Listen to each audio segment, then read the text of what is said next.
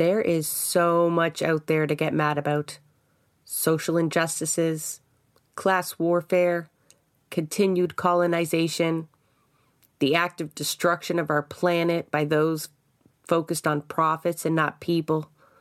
We can find it overwhelming at times.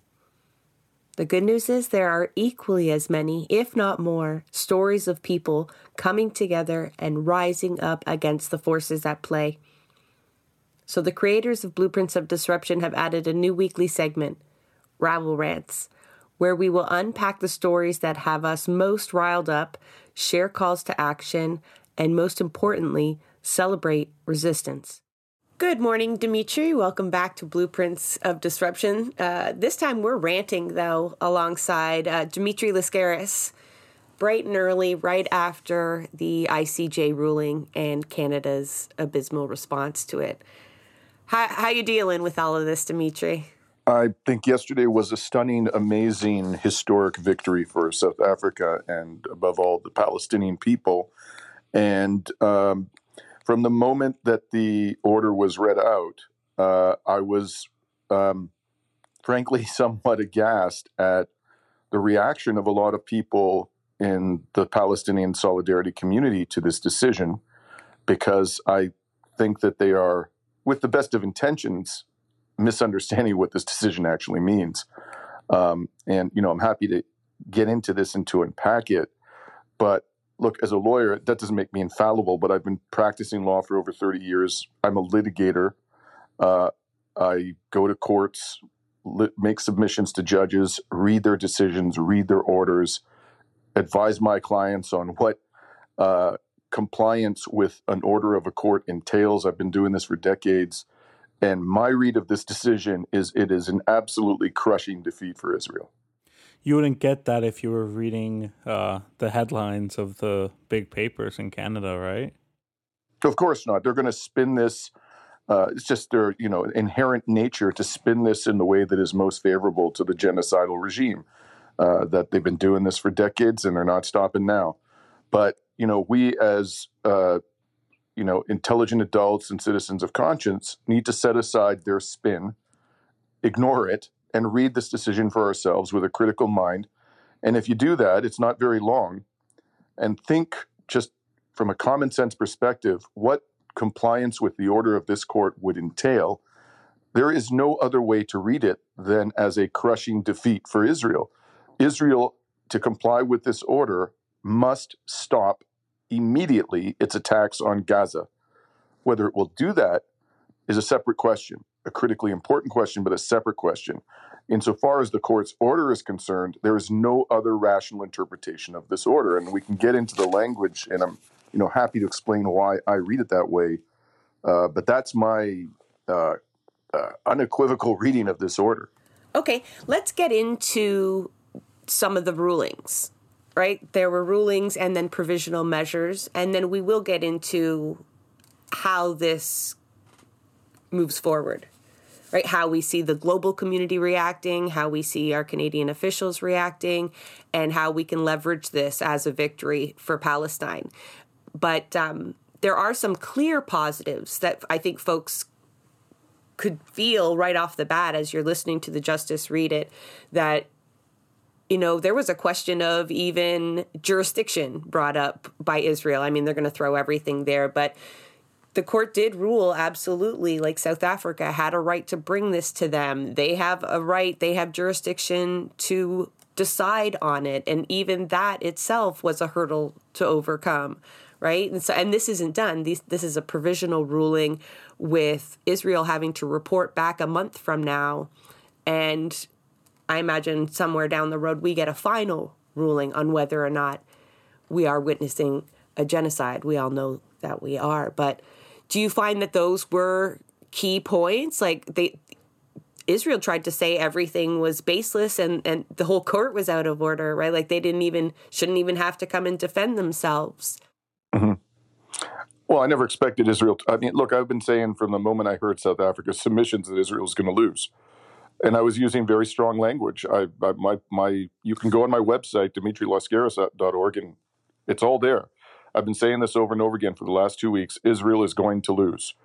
Uh, I would be shocked, gobsmacked, if uh, South Africa loses this case. Uh, but not even I imagined the scope of this victory. Like, in particular, what I want to highlight is that every single Western judge voted in favor of South Africa. To me, that is absolutely devastating to Israel.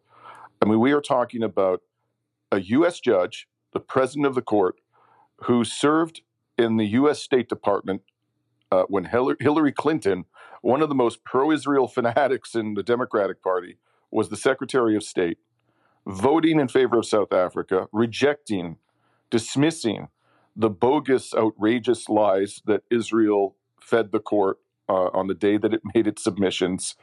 We have the judge from Germany. I mean, you could hardly find a Western country that is more obsequious and more supportive of Israel, no matter how heinous its, its crimes, than Germany.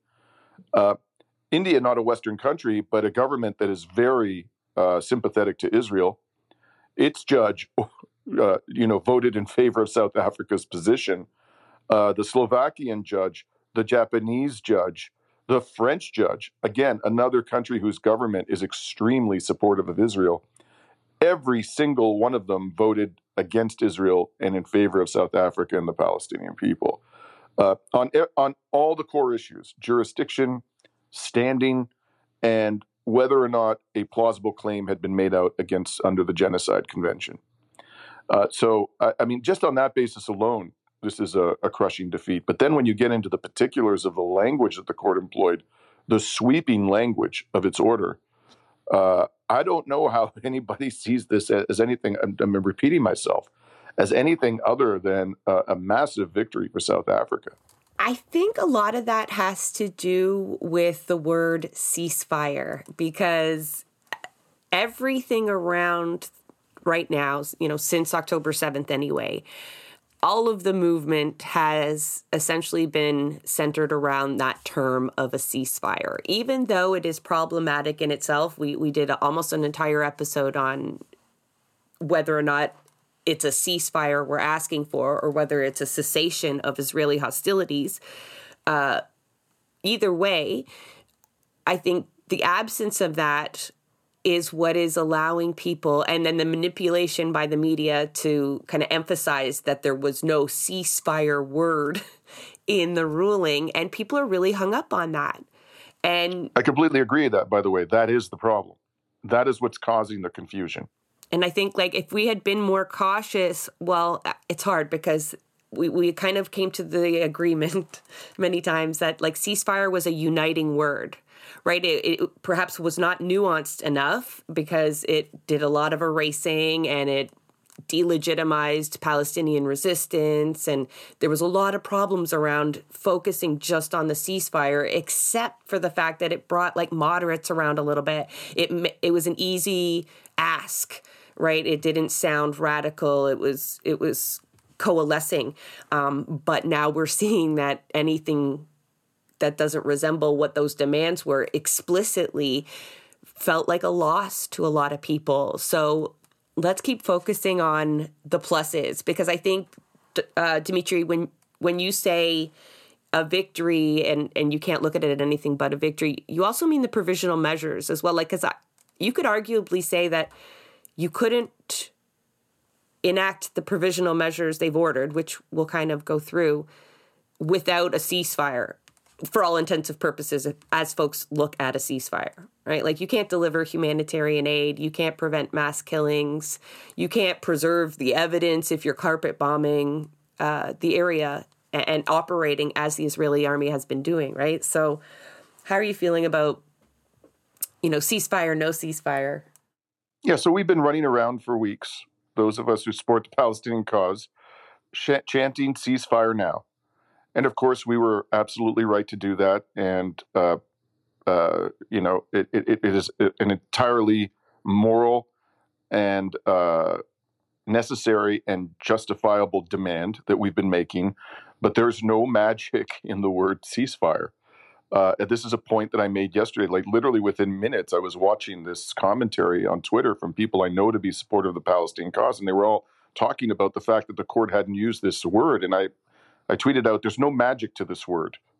So we need to, it's one thing what we say in a protest, but the, when you get down to a legal document, it, you got to read the language and think about what it means. So I'm going to read it to you.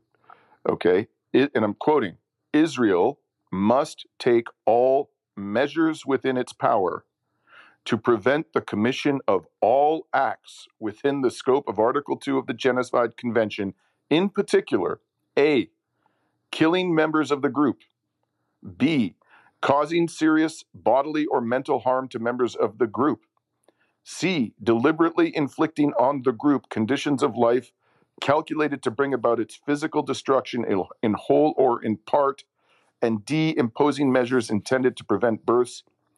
Israel must ensure with immediate effect that its military forces do not commit any of the above described acts. Now, let's just unpack that for a second. First of all, the order is addressed to Israel. It's not addressed to Hamas. There's nothing in here about, which is remarkable, about Israel's compliance with the court's order being contingent upon a cessation of hostilities by Hamas. It's really quite striking. The court's saying, whatever Hamas may do, this is what you got to do. Uh, we are addressing ourselves to you, Israel. And then it says, all measures within its power. And then it says, killing members of the group. Who, what's the group? The group is Palestinians, not innocent Palestinians. Doesn't say innocent Palestinians. Israel doesn't get to, you know, uh, kill Palestinians whom it regards, whether plausibly or otherwise, as guilty, as culpable, while preserving innocent Palestinian life. This thing applies to all Palestinians in Gaza. And it's not just killing. They can't even cause serious bodily or mental harm to members of the group. And I was thinking this morning, what is, what is an example of this? Of course, you know, just to sort of dramatize my point, we all know, uh, as the court I'm sure understood, that the population of Gaza is already terrorized and traumatized beyond words. The mere fact of sending armed drones into the skies of Gaza, buzzing overhead, causes mental harm, serious mental harm, particularly to the children of the group. I mean, imagine the children of Gaza going what what they're going through, what they've gone through for the past several months, the horrors they've experienced on a daily basis, seeing armed drones, hearing them above. That must be causing them severe mental harm. They can't even they can't even send, I would go so far as to say, armed drones into the skies of Gaza. This is a sweeping order it is unimaginable to me that Israel could continue could comply with this order and kill anybody in Gaza, drop any bombs on Gaza, fire any tank shells into Gaza, send any armed drones into the skies of Gaza. It is it is better than a ceasefire. So people I think need to step back and not get fixated on that word and read the order. Yeah, w- w- one point on that is that even before October 7th, uh, it was found that 90% of the children of Gaza suffered from PTSD, right? Yes. And and I think one important point, um, you know, when we're talking about genocide is that it, it can't only be framed in the last hundred or so days, right? The conditions of genocide existed in Gaza uh, long before uh, re- the recent conflict. Yes, I completely agree. Like that's one of the best points of, about this, although the court kind of does date it as what they're ruling on is starting on October 7th. You know, they don't take in the occupation into consideration. You could arguably say that the provisional measures they've ordered require an end to the occupation because even if they stop bombing Gaza now and just left it as is, uh, you would still have a genocide on your hands. And we we talked about this yesterday on our Twitter space how the genocide began long before October 7th, right? The, the measures to deny, lower the birth rate, to cut them off, to harm them mentally and physically and you know displace them all of that started before and so these measures don't don't say bring it back to October 7th levels. They don't specify that, right? They say take all measures necessary to stop this entire genocide. And so I think like if we use our imagination to whether we can do by legal definition or not, but that that is a cessation of the occupation and the blockade on on Gaza that that was causing such harm. So, like Dimitri said, better than a ceasefire. Yeah, I, I would say you know, okay, wiggle. There's some wiggle room there. Let's suppose when it comes to the importation of weapons into Gaza, I don't see anything in this order that would stop Israel from um, preventing weapons uh, being uh, and uh, uh, being delivered into the Gaza Strip. Okay, because it's it, it's the order applies to humanitarian aid, but does it have to allow in all humanitarian aid necessary to sustain the population uh, in medic, you know, uh, physically and mentally? Absolutely, absolutely, and it can't do anything to prevent that from happening that is within its power to do, and that is abs- that is crystal clear from this order. And I, I really I can't stress enough the importance of understanding the scope of this order. People out there are legitimizing this bogus interpretation of this order that Israel is advancing. Israel wants you to believe that this order allows it to keep killing members of the group. It just doesn't. And when we say because the, the, the order doesn't include the word ceasefire, it effectively allows Israel to do that. We are legitimizing and lending credibility to Israel's bogus interpretation of this order. So this isn't just a question of you know people getting making an innocent mistake. This is a mistake that has very serious consequences for the Palestinian people. It is extremely important that we accurately characterize what this order is and we don't allow Israel to mislead the public about it. Israel, in effect, has been ordered to stop attacking Gaza immediately in every sense of the word bombing it, droning it, tank shelling it, uh, blocking humanitarian aid. It has to stop and lay down its weapons completely now, without exception. That's what this order means, and we need to be saying that publicly so that you know, our fellow citizens who aren't quite sure what to make of all of this and they don't have time to read the order and they're not going to think about this independently, that they aren't deceived into thinking that the court has allowed Israel to continue the massacre. It hasn't. It's told it unequivocally it must stop now. I think it's like not just the media either, right? Because you have Melanie Joly out there simply reaffirming Israel's right to defend itself. And she does not, in her statement, describe hostilities by Israel. She still is calling it, how does she word it? Like that a humanitarian crisis that Palestinians are experiencing, like as though it's just happening to them without uh, without an aggressor. And she emphasized you know the need for protection of civilians is paramount but then doesn't acknowledge that that's not even happening right now. And like there's no nothing in her statement that recognizes what you just said. And, and that's not to doubt you. It's just to say that it's not just simply the media right? Like they've got their canadian government telling them that you know, everything is still a go. 100%. And this is why it's so important for us to get this right. Because it's it, it, Israel is going to lie to the public about what this order means. The media is going to lie to the public about what this means. And yes, our own government is going to lie to the public about what this order means. So it's incumbent upon us not to fuel these lies, not to legitimize these lies, and to tell the public unequivocally that there is no way to read this order other than as a demand that Israel immediately cease all military attacks on Gaza without exception. That's what this order means. And we need to say that in response to Melanie Joly's nonsense. We need to say it in response to the mainstream media's mischaracterizations. And above all, we need to push back against Israel's government. I was reading reports yesterday. Uh, it, there's Netanyahu predictably saying, oh, the court didn't order a ceasefire. You know, we can continue bombing Gaza. No, no, sir, that's not what this order says. That's got to be our response. I was going to say, I, I, found it interesting that um, uh, Rosemary McCarthy, who's the former Canadian ambassador to the United Nations um, from 2015 to 2019, um, she was criticizing uh, the statement by Melanie uh, jo- Joly. Um, and it, it, it's kind of surprising, I guess, how few people there are.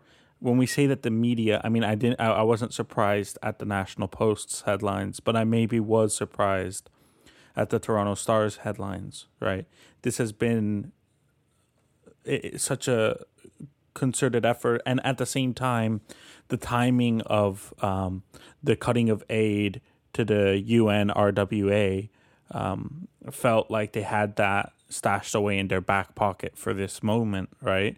So not only are we twisting the narrative and quote reaffirming the right of Israel to defend itself, but we're also cutting off aid uh, to a United Nations group for reasons that are not justifiable because a, a, a point zero four percent of their staff might have been involved in October seventh, right?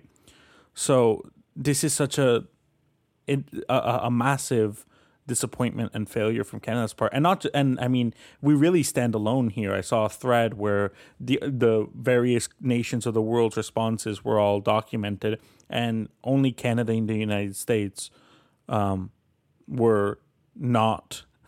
We're, we're twisting the narrative, right?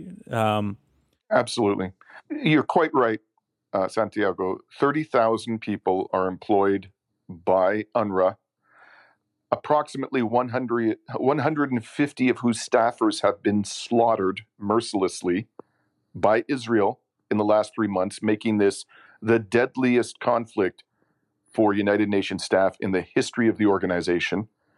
Okay, according to Israel, 12 of those 30,000 employees were somehow involved in the October 7th attacks by Hamas. We don't know how they were involved we have not seen an iota of evidence to back up uh, the fact that any of them was involved. And given Israel's uh, extraordinary capacity and uh, unqualified record of lying shamelessly about, you know, Palestinians and about its own behavior, there's absolutely no reason why we should give it the benefit of the doubt. And people will say, well, you know, the UNRWA director decided to fire these people. So what? UNRWA might be acting, the director, out of an abundance of caution. He doesn't want there to be any potential argument by anybody that anyone associated with this organization was involved in terrorist attacks. So, he, uh, just purely to protect the organization, he might have said, "Look, I before I conduct any kind of an investigation, I'm going to separate this organization from these 12 people so that Israel can't use this as a reason to continue killing my staffers. The fact that he fired these 12 people doesn't shouldn't give you any comfort at all that what Israel is saying is true. It could be complete nonsense. But let's say it's true. We're talking about 12 out of 30,000 people and this is an organization. What Israel has done to this organization is far worse than anything these 12 people could have done. It's not only killed 150 uh, staffers of the organization, it's also attacked schools repeatedly schools where innocents are sheltering in Gaza. It did this, it's been doing that for over a decade, by the way. It's absolutely brutalized UNRWA. And uh, I, I want to focus for just a second on the timing of this announcement. Okay. Does anybody think we should never, ever assume that any important announcement by our government, particularly when it comes to a foreign conflict that is, uh, you know, of importance to the government, that the timing of what it does is coincidental. It's never coincidental. That should be your operating assumption. It's always Why calculated. The, uh, I'm sorry? It's always calculated. Absolutely. Absolutely. Why did the Western governments announce this yesterday? Does anybody seriously think they announced this on the day that the ICJ issued its decision by coincidence? No. They, if you look, I, I was, I, w- I went yesterday. I was trying to find after this announcement came out I was trying to find the exact number of UNRWA staffers who've been killed. Okay, so I entered UNRWA in Google, staff killed, Gaza. That was my search. I got article after article after article about Israel's allegation that 12 out of 30,000 employees, unsubstantiated allegation, that 12 out of 30,000 employees were involved in the October 7th attacks. I couldn't find the information I was looking for because there were so many of these articles out there already. They saturated the public discourse with talk about UNRWA being involved in terrorism on the day when the ICJ uh, rendered this absolutely crushing decision, crushing from the perspective of Israel. That was intentional. And I'll give you another example in the recent past when they did this. On the day that South Africa completed its unbelievable submissions, just powerful, incredibly eloquent submissions before the ICJ, they started bombing Yemen. Was that a coincidence? No, it's not a coincidence. All of this is calculated. This should be your operating assumption to distract us from the truth. The truth is, the ICJ has ruled overwhelmingly 15 to 2, with every Western judge joining the decision that it is plausible that Israel is committing genocide. It has rejected out of hand every single argument that Israel made. You know, the human shields argument, all that nonsense, the argument that the people who were making genocidal statements were fringe figures and they were just talking out of their asses because they were very upset at that particular moment, but that the is- Israeli policy has been to meticulously defend the civilians on the ground. I mean, they rejected every single argument that Israel made. They want us to believe that this decision is somehow a victory for Israel when it, in fact, is a total, total defeat. I want to go back to the aid question a little bit. Like, first, I don't give a fuck if 20, 12 of their people were Hamas fighters, for fuck's sakes, out of 30,000 during the occupation. And you're like, I know this is assumed, but we didn't state this, that that humanitarian aid is being withdrawn during the biggest crisis that they've had during a during a genocide. And that is the one thing that our officials will acknowledge that it's a humanitarian crisis. And at that time you can like honestly for me you could put all of the other facts out the fucking window but like the that the fact that they withdraw aid at this time at the when the court is acknowledging the suffering that Gaza is going through, uh, whether you think it's justified or not, you know it's happening, and, and the court's even ruled that humanitarian aid is, is a key part of this. That's one of the measures that Israel now has to allow humanitarian aid in there. They have to. The two biggest aid providers, well, not the, the two biggest, but two large aid providers just drop off. And that is so particularly cruel and I think should be so jarring to Canadians who are still looking at Trudeau as, you know, a compassionate leader or, you know, because people are clearly, they might be dropping in the polls, but anybody considering voting for them at this point, I think the aid question, it's one thing to kind of hold that as a card to play to hide the other bad take that you're going to have. This one is so in particularly cruel right? To, to just stop aid in this moment. But um, you, you mentioned. Sadi- there are no words sadistic, no. psychotic, monstrous, you name it. Genocidal. Uh, absolutely. Um, you, you mentioned, I want to go, uh, you talk about like Israel trying to call some of their uh, ministers and top officials that made clearly genocidal statements as fringe or perhaps in the heat of the moment. And that just makes me want to bring up one of the provisional measures that at first I laughed at because I, you know, a lot of these things I'm looking at it going, Israel's not going to do this, right? And, and, we'll get to that. But uh, one of the orders is to prevent and punish Israelis for incitement to commit genocide. So Israel didn't say those folks didn't say that or that they're not sometimes saying these things, but that they're fringe. But so now, for two things, the onus is now on them to it kind of paints them into a corner because they came to the courts claiming one thing they're going to have to hold those people accountable then right? They, they, they probably won't. But it also exposes another one of their responses as total bullshit right? One of their claims of defense was really that they're a law-abiding country they're a democratic state uh, ruled by law, and anything that happens outside of that law will be taken care of in house. You know, if any of our soldiers do commit war crimes, don't worry, we will punish them. Or, you know, like that was one of their statements to the court. So the court seems to have turned back on them and saying, okay, fine. If this is true, you show it to us. You you try those people that are calling for the destruction and the flattening of all of Gaza, and you know, you stop them from doing that, as well as show us your courts. Show us that your courts are doing whatever is within their means to prevent this genocide. And, you know, a month from now, I don't know how many more Gazans will be dead. But Israel's going to have to come back to the court. And what are they going to have to show like Dimitri, what's your or and Santiago like? How are you seeing Israel respond to these measures, as well as like preserving evidence when we know their their policy is really just like bomb and move on? Like they've admitted they do not count the dead. They don't care. Uh, well, uh, let, I just want to talk for a moment about this very important point you've made about incitement. Uh, and you know, again, I put myself in the position of a lawyer, and I, if I were, I ask myself, what would I say to Israel if they hired me to advise them on their compliance with this order? And I'm saying this, you know, I'm trying to be as objective as possible here. Uh, what I would say about this particular aspect, you know, they they are being directed, ordered to punish, uh, not just you know prevent, but to punish incitement.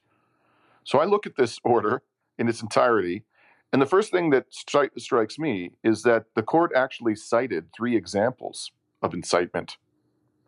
One of them came from the president of Israel, Isaac Herzog, which, by the way, I think is an absolutely uh, devastating indictment of this man that the International Court of Justice, the president being an American who served in the Obama administration, using his own words as one of three of many, many possible examples of incitement, where he said, you know, that there are no innocents in Gaza, they're all responsible.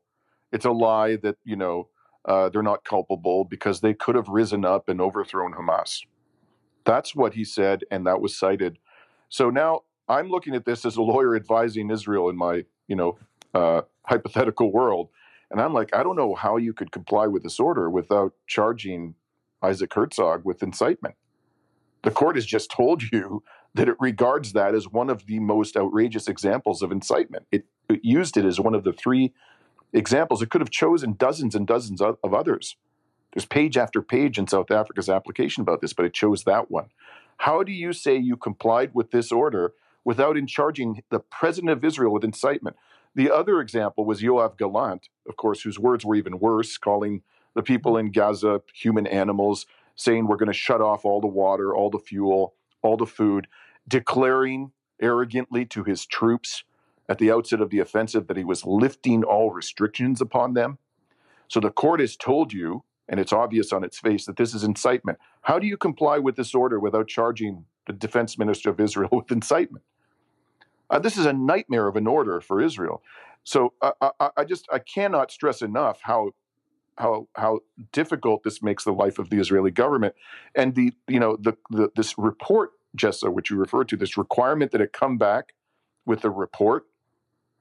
Again, I'm like, if I'm advising Israel, I'm like, oh my God, this is a complete disaster, because if Israel doesn't go back with a report in a month's time, which it might not do, it might just thumb its nose. There's just no doubt at that point. It's a slam dunk that Israel is violating an order relating to the prevention of genocide it's not just any order, okay, in a very important way.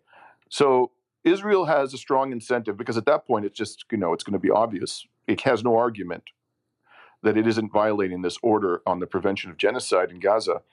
Uh, so if it comes back and says, okay, we're going to submit an order, if that order discloses, or, or that report discloses that it's killed anybody, you know, it can't say, well, these people were being used as human shields because this this doesn't allow Israel that wiggle room. This order, it says all members of the group. You can't kill any Palestinians, Israel, any. You can't, eh, eh, you know, and you tried that argument out on us. We heard you, your lawyer Malcolm Shaw, with his wig, tell you that these people were all being used as human shields. We didn't buy it the first time, and our order doesn't leave you any any uh, authority or latitude to kill people because they're being used as human shields. So if it comes back and its or its report just acknowledges that some civilians have died, it's in violation of it's admitting it's admitting that it's violated the court's order. This thing is an absolute disaster for Israel. I, I as a lawyer trying to figure out, you know, what advice would I have to give my client? You know, my client wouldn't be happy with my advice uh, because uh, it basically means that what this order means is that Israel has to drastically, radically alter its behavior uh, towards towards Gaza and and basically give up every single one of its stated objectives: killing the leadership of Hamas, uh, recovering the hostages by means of force, uh, you know, creating buffer zones, destroying civilian infrastructure for that purpose, It has to stop all of that.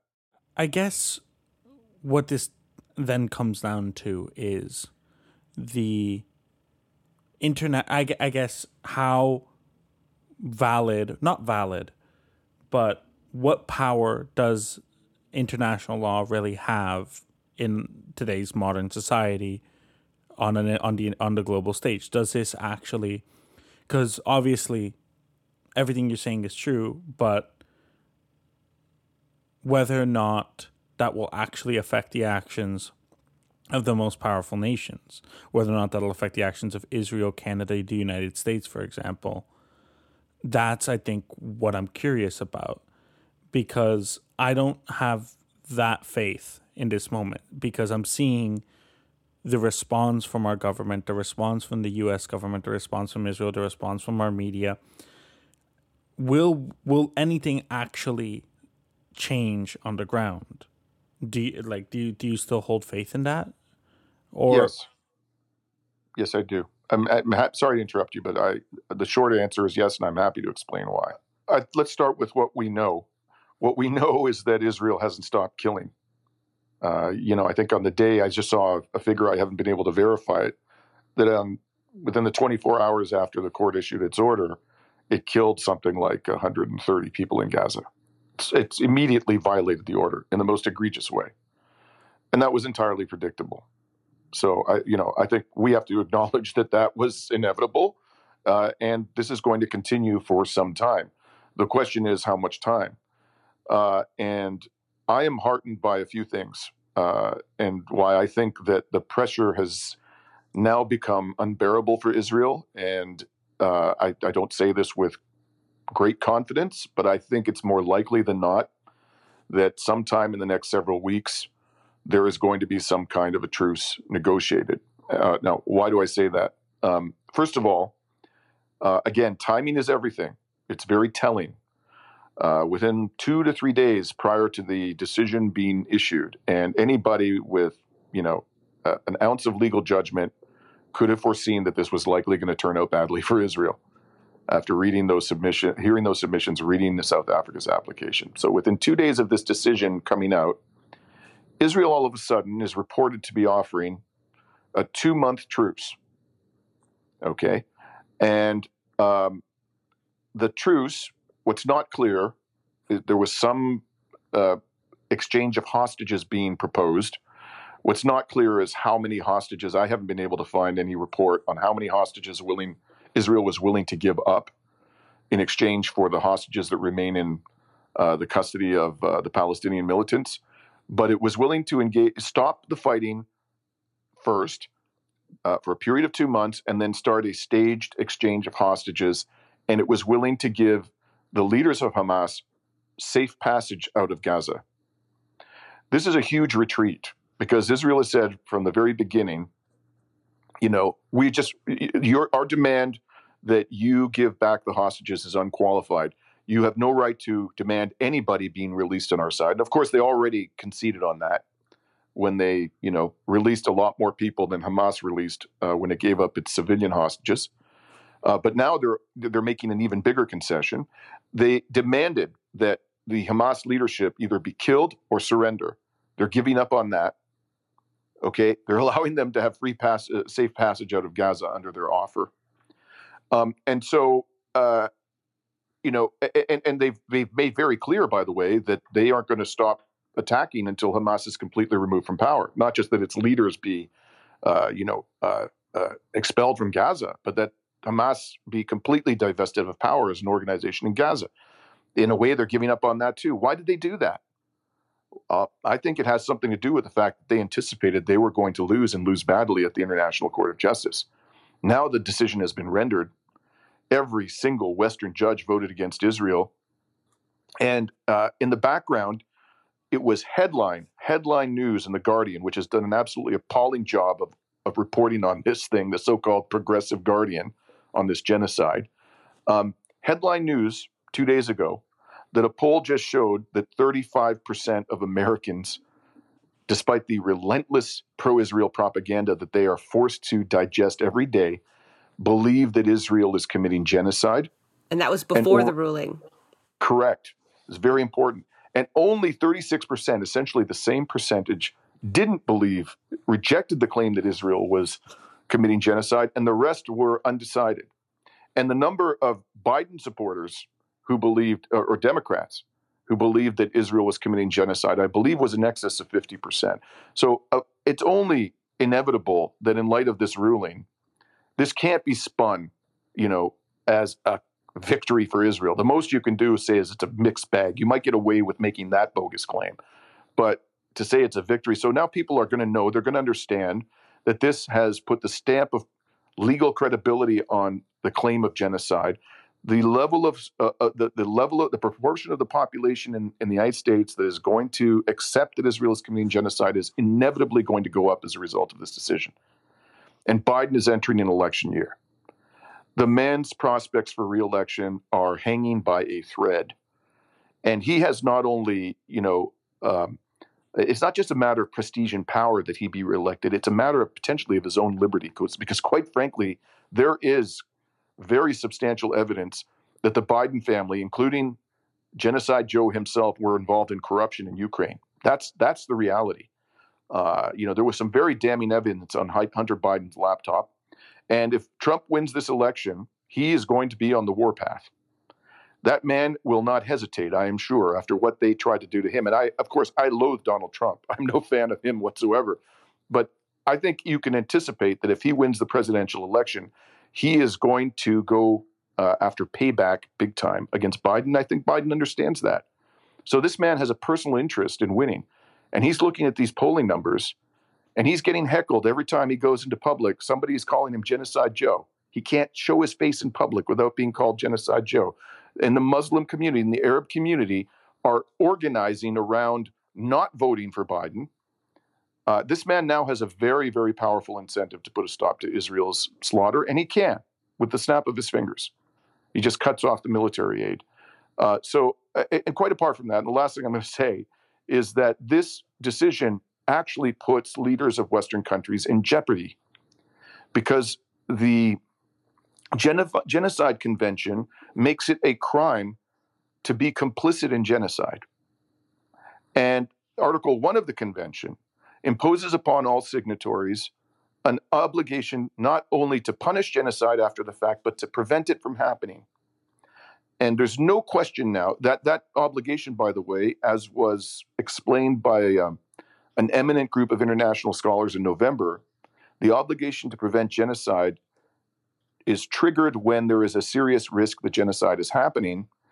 And the ICJ's decision just has completely put to bed any question of whether there's a serious risk that genocide is happening. The ICJ has overwhelmingly ruled that there is a serious risk that genocide is happening. So the Article 1 obligation has been triggered. If states like Canada, politicians, and this is the legal advice they should be getting, they're not going to admit it, but I would be very surprised if they're not hearing from, uh, you know, Ministry of Justice lawyers exactly what I'm telling you. That if you do not take positive, meaningful steps to stop the genocide in Gaza in the light of the ICJ decision, you are personally exposing yourself to liability for complicity in genocide. And in fact, so, they've already been put on notice before this ICJ ruling that there are people working on leveling charges of not complicity, but I guess in the act of aiding and providing weapons to Israel for the U.S. and Canadian governments. Is that not right? Like I've. Yes, I'm one of those persons. Uh, I am, I'm, I'm part you might know something what I'm talking about then. yeah, no, I, this is a matter that's very dear to my heart, and uh, I've been having regular discussions with a a, uh, a team of lawyers, which is growing by the day, about what is the best way for ho- us to hold Canadian government officials accountable. And uh, we are watching very closely what the Canadian government is saying and doing.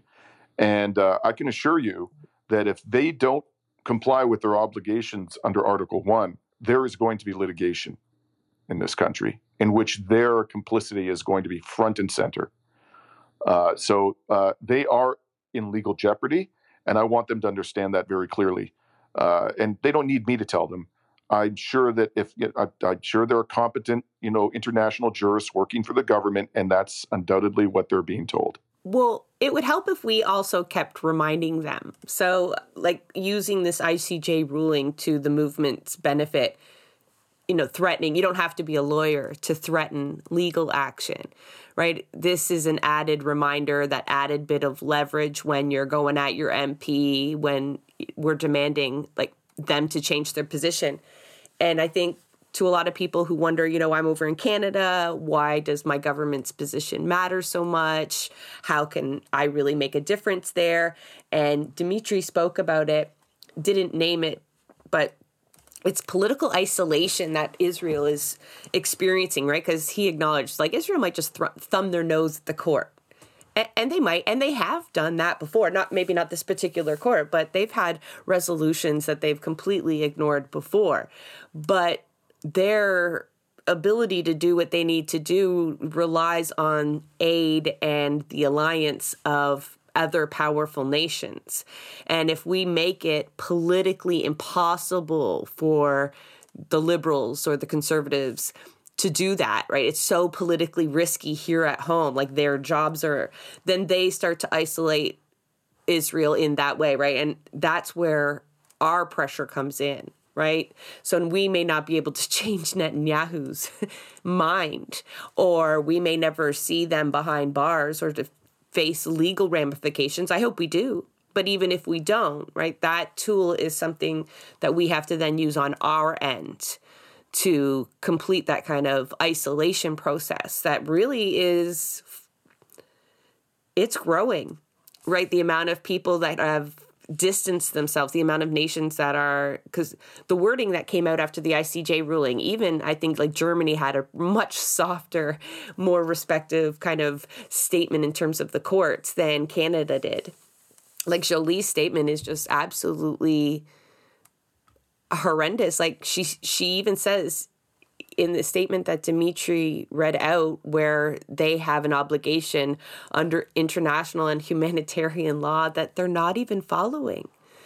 So it's, you know, the, the threat of legal ramifications is there.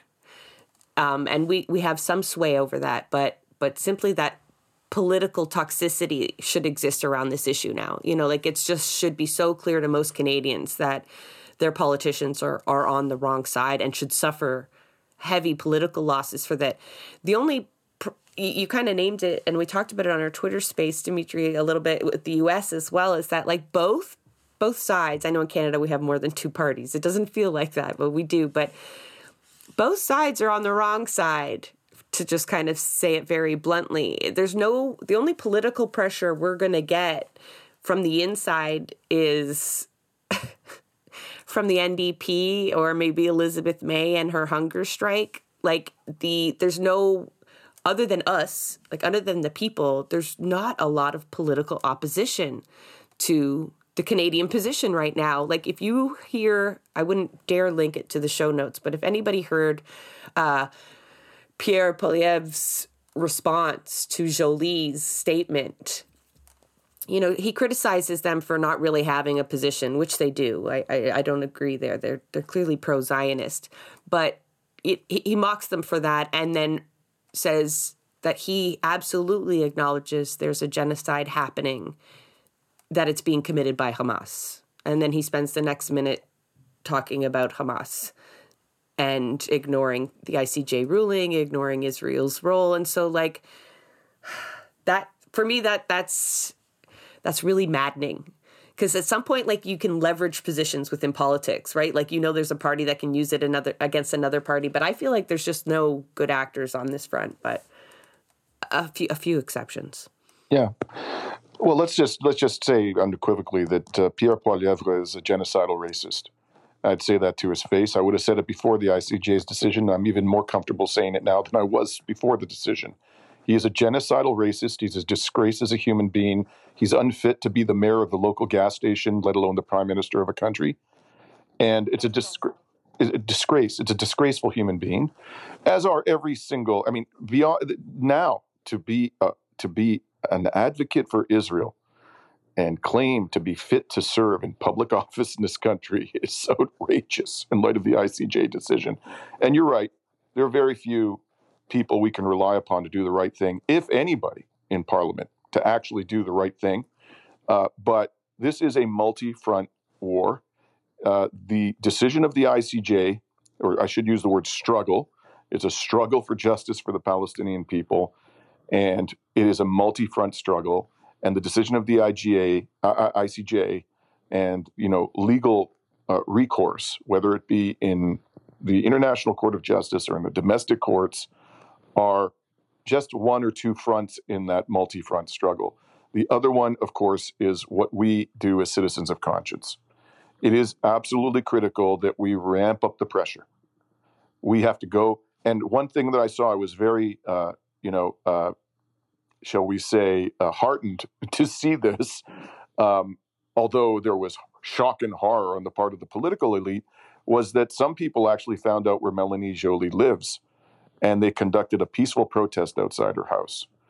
I strongly encourage people to engage in that kind of uh, peaceful protest. Take it to their front step, put this in their face, constantly confront them with their complicity in this genocide, call them out for it, never give them peace of mind, ever.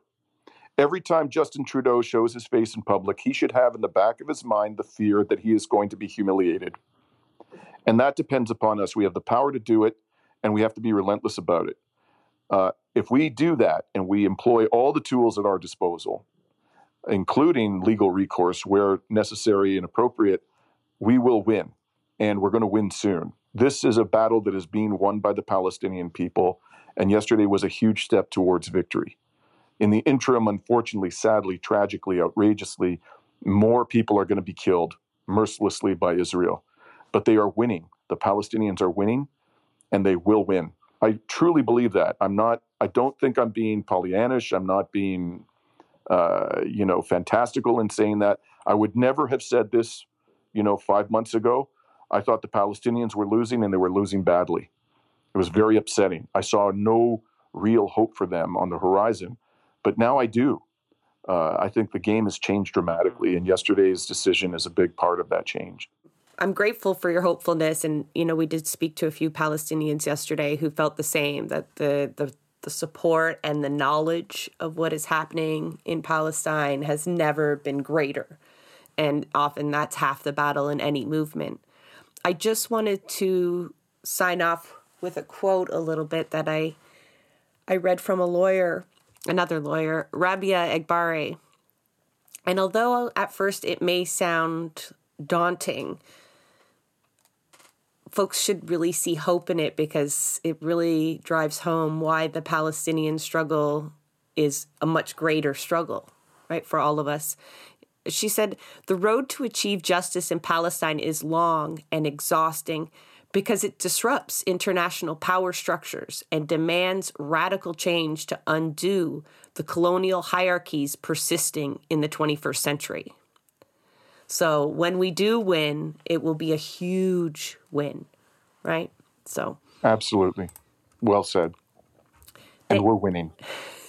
Thank you so much for joining us at such short notice and providing such an insightful perspective on such a critical ruling.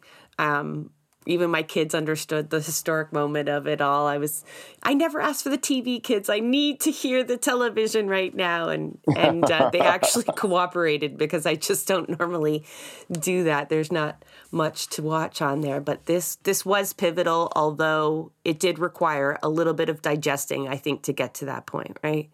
But yeah, I'll, I'll just say, I'll just, thank you very much for having me on. Always a pleasure to talk to you, uh, and you're doing great work, both of you. Thank you. Um, you know, the, the, the, the, just so you understand the sincerity of my feeling about this decision, as I was listening to it yesterday morning live, when they got to the part where they were given the order, I was pumping my fist like my Super Bowl favorite football team just scored a touchdown in the dying seconds of the big game like that's how good a decision I felt this was.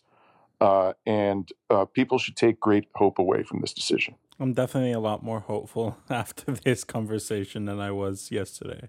That's for sure. I'm glad to hear that. Thanks very much again for having me. That is a wrap on another episode of Blueprints of Disruption. Thank you for joining us. Also, a very big thank you to the producer of our show, Santiago Helou Quintero. Blueprints of Disruption is an independent production operated cooperatively. You can follow us on Twitter at BP of Disruption.